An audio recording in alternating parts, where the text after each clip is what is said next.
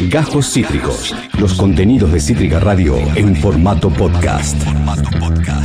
Sucedieron cosas. Bueno, a ver. ¿qué? Principalmente, eh, hubo un hilo, un- un hilo de dos tweets, califica como hilo, Sí. y un hilito, un- un- una línea del eh, jefe de gabinete de la provincia de Buenos Aires y ex intendente de Lomas de Zamora, Martín Insaurralde, que abrió, eh, nuevamente, que reabrió todo lo que es el debate consistente a la candidatura de Cristina Kirchner, pero aparte, dicen los que entienden, puso un, un fichín en su en una hipotética precandidatura suya a la gobernación de Buenos Aires. Dice arroba min Insaurralde, eh, que no es ministro, sino M de Martín Insaurralde, creemos que la candidata a presidenta sea Cristina. Es la persona más capacitada para gobernar la Argentina y construir un futuro mejor. Suma un tuit que dice, si Cristina es candidata a presidenta y considera que Axel sea el candidato en la provincia, voy a ser el primero en acompañarlo, como lo hice en 2019 y en 2021, sumándome al equipo como jefe de gabinete. Bueno, tengo una noticia de último momento. Dos. Con respecto a esto, eh, como sabrán, o si no se los cuento, actualmente se está dando la apertura de sesiones en, eh, la provincia de Buenos Aires y tenemos una noticia de Axel Kicillof de último momento. Por favor. Si tenemos el recortecito ahí, pero de alguna manera eh, deja entrever de una manera bastante literal que él va a ser el candidato en la provincia de Buenos Aires. Es que sí, es que, eh, es que sí, digo, más allá de, de lo que veamos, eh, hay una especie de comunión política en que, como no lo hay a nivel nacional, de que Axel compita por la reelección. Pocos lo suben al ring presidencial y no, no han aparecido competidores en provincia. Insaurralde acá tira un... Sí. una amiguita al tuco, nada más. No, pero digo, yo creo que va a seguir acompañando la, la gestión de Axel Kicillof. Aparte, hoy leía eh, una nota de Roberto Navarro en el Destape que hablaba de que Axel Kicillof mide muy bien en provincia de Buenos Aires, incluso en eh, parte de- del interior de la provincia de Buenos Aires, que siempre está más ligada al sector agroexportador o, sí, a Juntos por el Cambio en este caso. Eh, bueno, Axel aparece midiendo bien. Lo que sí, obviamente, el corte de boleta tiene un límite en ese sentido y Axel Kicillof lo sabe. Si, si hay una mala performance del Frente de Todos a nivel nacional, es, es posible que a, a Axel Kicillof le afecte en la provincia de Buenos Aires. Sí. Pero bueno, se- lo están midiendo y mide bien. Eh, yo creo, y me puedo tener mis palabras, pero creo que Axel tiene todo para ser reelecto. Es cierto que la oposición en provincia no ha de momento conformado un, un candidato sólido. Tampoco lo había hecho en 2015 y ganaron, eso hay que decirlo. Sí. Entonces eh, nadie tiene la vaca atada. Se habla de Martín Tetaz, se habla de Diego Valenzuela, se habla de Diego Santilli, se ha- confirmado. Eh, de Néstor Grindetti. Son nombres, de hecho son bastantes nombres. Imaginamos que se van a ir agrupando en fórmulas. Sí, sobre todo cuando empiece a saldarse la disputa a nivel nacional que hoy tiene a Larreta y a Bullrich como los principales contrincantes. Hay recorte de lo que dijo hace Kicillof hace minutos. Sí, segundos. Esto decía el gobernador de la provincia de Buenos Aires, mira. El de hoy no es un acto más.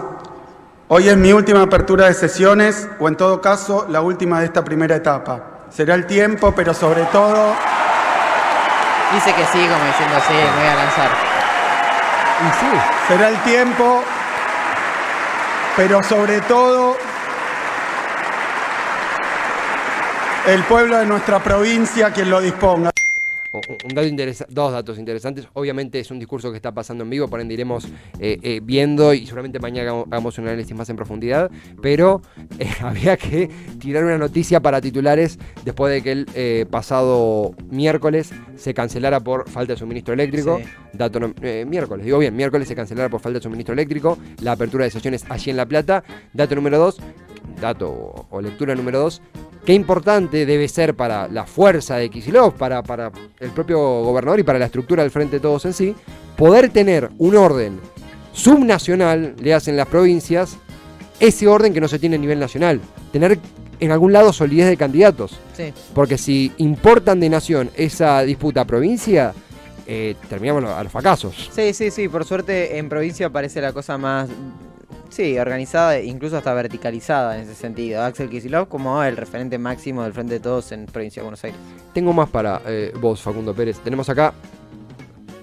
Claro, y es cierto lo que suma Cayan Soler, sacan de la ecuación un posible candidato nacional. Porque de hecho cuando se hablaba del representante del kirchnerismo, o, o de la cámpora, yo creo que más, más, más general, más para el kirchnerismo, más allá de que Axel no es estrictamente de la cámpora, sino es de la militancia universitaria, de la TNT, de, la- de económicas, eh, siempre se nombra Guado de Pedro. Eh, y un poco esto de, ah, de- de lo que coincidían todos era donde se, hay que asegurar, donde podemos asegurar el pago chicos en la provincia de Buenos Aires. Eh, bueno, eso todo indica que sucederá. Espe- esperemos. Eh. Esperemos. En el 2021 también decíamos que era imposible que el peronismo unido pierda y. Pero ahí porque. Daniel Sí. Galeán, algo Sí, así, no sé qué así. decir. Eh, hablando de lo que fue el corte de luz masivo el día miércoles pasado, eh, te lo pregunté al aire, y, y ¿dónde te, te agarró a vos o no te agarró? ¿Qué cosa? El corte de luz masivo del Sí, miércoles sí, pasado. tuve que. eh, No en mi casa, sí en donde trabajo tuve que cancelar la primera clase. Eh, primeros días. Primeros días. Se excedió completamente hasta el hasta digo es un dato que el gobernador en su apertura en la apertura de sesiones se quedó sin luz. Uno imagina que el edificio gubernamental platense tiene suministro eléctrico de emergencia. Bueno, que es, que es un papelón que suceda esto. Eh, tengo algo para vos. Dale, a ver. En una entrevista en C5N, eh, junto a Mauro Federico, se me escurrió por completo el nombre del otro colega, pero ya lo repasamos. Eh, Alberto Fernández repasó lo que fueron los hechos vinculados al apagón masivo que tomó lugar el miércoles pasado. En ese sentido, hizo una denuncia sumamente grave sobre aquel hecho. Escúchalo. Plantearon observaciones muy serias al contrato con, con Edesur. Eh, ¿Está dispuesto tu gobierno a avanzar No, eventualmente? sí, claro que sí, claro que sí. Sí, lo, están haciendo, de- lo están haciendo porque ya la situación de UDESUR es una situación límite y ya es difícil de, de tolerar. Ahora, eh, yo también quiero llamar la atención sobre un punto. Terminó mi discurso y a las tres horas apareció un extraño incendio que dejó sin luz a un montón de gente. Yo no tengo ninguna duda que eso fue un saqueo. ¿eh? No, Yo un no sabotaje. tengo ninguna duda que. Un, perdón, un sabotaje. Claro. También. No tengo ninguna duda. Un que saqueo fue es también, sabotaje, ¿eh? ¿eh? Ninguna duda. ¿Fue ¿Intuición algo preparado? No, no, es obvio que fue un sabotaje, porque lo único que estaba incendiado era el campo debajo de esa torre. Entonces, este, no tengo ninguna duda que fue un sabotaje. Ninguna duda. Ninguna duda.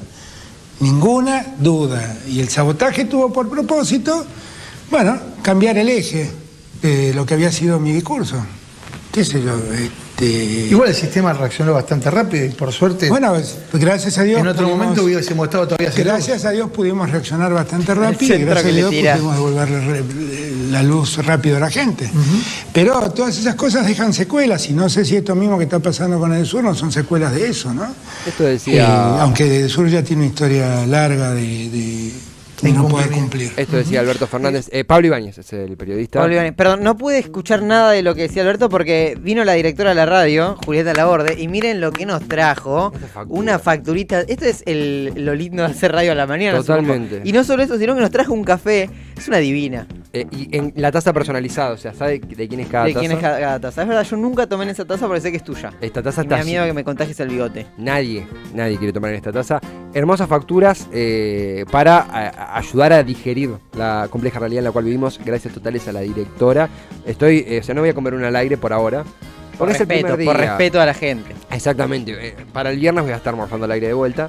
Eh, junto a Mauro Federico, Pablo Ibáñez, decía esto el presidente Alberto Fernández. Justamente denunciaba un, un saqueo, igual en la política energética es, bastante es saqueo, saqueo. y un sabotaje. Ah, eh, si, yo, yo le voy a decir la verdad, yo lo leí en Twitter, Alberto Fernández denunció y yo dije, esto es un fake news porque me parecía, en una primera instancia, un poco exagerado. Después dije, y vamos a repasar en qué consiste la investigación al respecto, que no, que puede tener sentido. Y en una, en una última instancia dije, me parece que si lo menciona es porque debe tener algún tipo de información detrás. No creo que se mande a denunciar sabotaje, sobre todo por la característica del incendio que ahora vamos a repasar. Pero conocía la hipótesis, eh, a mí me da un poquito de sorpresa y ahora vamos a profundizar. O sea, la conocía la hipótesis no de la boca del presidente, que le da otra, obviamente otra entidad. Eh, es cierto que se da justo después de su discurso y es cierto que se da en una eh, un crecimiento de tensiones entre el gobierno y Edesur. Edesur que está a la venta. Digo, hace tiempo es- está a la venta Edesur de capitales italianos, si no me equivoco. Sí. Y que también estas cuestiones lo que hacen es bajarle el precio, literalmente, a Edesur. Eh, puede ser parte también de, de una estrategia de desgaste hacia, hacia Edesur en camino a una diferente administración. Es interesantísimo. Mientras hablamos de la amargura de un corte de luz, nos traen azuquitar. Está todo No, pensado. está todo, está todo, está, Está todo pensado, está todísimo, todísimo. En este primer programa de señal de contrabando, eh, es interesantísimo que nos está tocando hablar de un sabotaje eh, denunciado por el presidente de la nación en un corte de luz masivo que dejó sin luz, a, justamente sin electricidad, a medio país el día de la apertura de sesiones. Eh, podemos haber hecho este programa en cualquier década de las últimas y seguimos hablando de cortes de luz. Yo creo que nunca con este nivel de intensidad con el propio presidente denunciando un sabotaje. Eh, recuerdo, sí, el corte masivo durante el macrismo, el Día del Padre del 2019, eh, donde tengo entendido y lo que, lo que incluso creo que acá fue que tuvimos la chance de charlar con, con, con Gadano, que era el secretario de Energía Nuclear en ese momento, que nos dio una nota y la verdad que explicó los motivos y nunca habló de una palabra sabotaje, sino que habló de una falla técnica. Hubo una denuncia por falta de mantenimiento, la verdad que no, nunca hubo mayor esclarecimiento por ese lado, realmente entiendo que fue una falla técnica. Acá estamos hablando de un sabotaje denunciado por el presidente de la nación. Eh, también la impotencia, bueno, que hacemos al respecto. Tengo un par de datos de la investigación A ver. que está llevándose a cabo en torno a este sabotaje, porque en un momento uno ti- tiende a decir que si el presidente denuncia públicamente como un sabotaje, lo que corresponde es que haya una denuncia al respecto. El juez federal, eh, esto es data de página, eh, de Campana, justamente la locación que corresponde, la jurisdicción que corresponde al hecho del incendio que provocó el apagón, el nombre de este juez federal es Adrián González Charbay. Estuvo hasta la una de la mañana en el lugar donde ocurrió dicho incendio que dejó sin luz a buena parte del país. Los peritos de los bomberos están empezando a trabajar, mejor dicho, continuando su trabajo que arrancó la semana pasada, con perros especializados para detectar combustibles. Aún así, el resultado de la pericia se espera para mitad de esta semana. Por los informes que tiene el magistrado, hubo varios incendios en la zona porque se cumplía la regla de los 330. Más de 30 grados de temperatura, menos de 30% de humedad y más de 30 kilómetros por hora de viento. Son factores que incentivan a cualquier incendio. El juez, sin embargo, investiga desde la hipótesis del incendio intencional sospecha que también responde al Poder Ejecutivo, pasando por un delito culposo que consiste en haber acumulado pastizales sin importar el riesgo. Eh, dicho, eh, dicha situación dio paso, dio paso al incendio eh, que tomó protagonismo en aquel día y que provocó el corte de luz. En principio, y este dato lo aporta Tuni Coleman en página 12, el campo en que se inició el fuego es de, no es un dato menor para nada, casualidades existen, pero es de un ex funcionario del gobierno de Mauricio Macri, Ricardo Elliot, quien fuera secretario de Servicios Públicos de Pilar. El dato perte- pertenece, proviene del diario de Pilar, justamente. Bueno, dato. Igualmente, a ver, pienso en voz alta y, y quizás desde el sentido común, pero digo, hay que tener información sobre cómo funciona la cuestión eléctrica. o Totalmente. la- digo, el, el suministro eléctrico para saber, en todo caso, si fue un sabotaje, en qué lugar atacar, de qué manera, qué pasaría si de repente este incendio alcanza, no sé, cierto cableado, no sé bien cómo, cómo es la cuestión. Pero digo, si fue un sabotaje, tiene que haber una información grosa antes. Digo, si vos soy yo, perdón, queremos eh, joder al gobierno y generar un corte de luz masivo, no sabemos qué, qué, qué cable prender fuego, ¿entendés? Totalmente, totalmente. Es interesantísimo eso porque, además de saber cómo provocar un incendio con semejantes características, hay que saber la locación, Sí. hay que saber de ciencias naturales. Eh, de vuelta, eh, da la a mí me dio la sensación también que hubo un poquito de desinformación en un momento, sin mala intención, pero en un momento se hablaba de un incendio por la quema de pastizales. En un momento era Chernobyl. Sí. Cuando apareció Atucha, en un momento era Chernobyl. Eh, muchos flasheamos Chernobyl, muchos dijeron Atucha y fue como, bueno, Sí. eh, chau. Eh, y algunos hablaban también de, no porque no haya que denunciarlo, pero de la quema de pastizales para la realización, la, la comercialización de carnes, que es algo que hay que denunciar, que es grave, que sucede. Pero estamos hablando de una denuncia de sabotaje con fines políticos. Eh, eso hay que saber diferenciarlo y denunciar también cuando ocurre por, eh, por la propia cadena alimenticia que tenemos. Uno también se hace cargo. No responde a este caso, no deja de ser grave. ¿Se entiende? Sí, sí, sí, claro. Eh, Facu, acá, bueno, la nota, apagón fue intencional el incendio que provocó los cortes masivos, las hipótesis. Quizás, si todo sale bien, tendremos una, eh, un mano a mano con este juez. Eh, seguiremos cubriendo esta información. Aparte de esto, tengo para cerrar una pequeña información de que a partir de esta semana la justicia empezará a indagar en el archivo de Google Drive de Jonathan Morel, el líder de Revolución Federal, uno de los grupos responsabilizados, y con pruebas, por supuesto, acusados de incitar discursos de odio en el contexto del intento de magnicidio contra Cristina Fernández de Kirchner. Sin embargo, por decisión de la justicia y en contra del pedido de los abogados de la vicepresidenta, no están unificadas las causas. Una es Copitos, otra Revolución Federal. Desde esta semana se empieza a indagar en el Google Drive de Jonathan Morel, el líder de esta agrupación de extrema derecha, eh, que entre otras frases ha eh, postulado, ha exhibido la leyenda eh, muertos, exiliados o fusilados en marchas contra el gobierno. ¿Qué, qué cosa Google Drive, ¿eh? Yo creo que si me investigan Google Drive no, no encontrarán nada perturbado, perturbador, pero sí un desorden descomunal. Yo digo, ¿cómo lo harán? Porque mi Google Drive ni yo lo sé ordenar. Eh, Yo, yo creo que tengo que... sen- ¿Viste que antes era sentarse a ordenar el escritorio de la Sí, compu? sí. eh, digamos, las carpetas de la computadora. Hoy es la tarea sería sentarse a ordenar Google Drive. Absolutamente. eh, algo que sucede también es, necesita peritos informáticos, eh, necesita autorización del, del propio Jonathan Morel, que va a estar presente durante esa, ese, ese, sí, ese- ese revisado, ese chequeo. Qué de- vergüenza igual, ¿no? Imagínate que aparece algo ahí que no es ilegal, pero es medio vergonzoso y es como estás ahí presente y el, y el perito está así y de repente... Tipo, sí, sí, sí.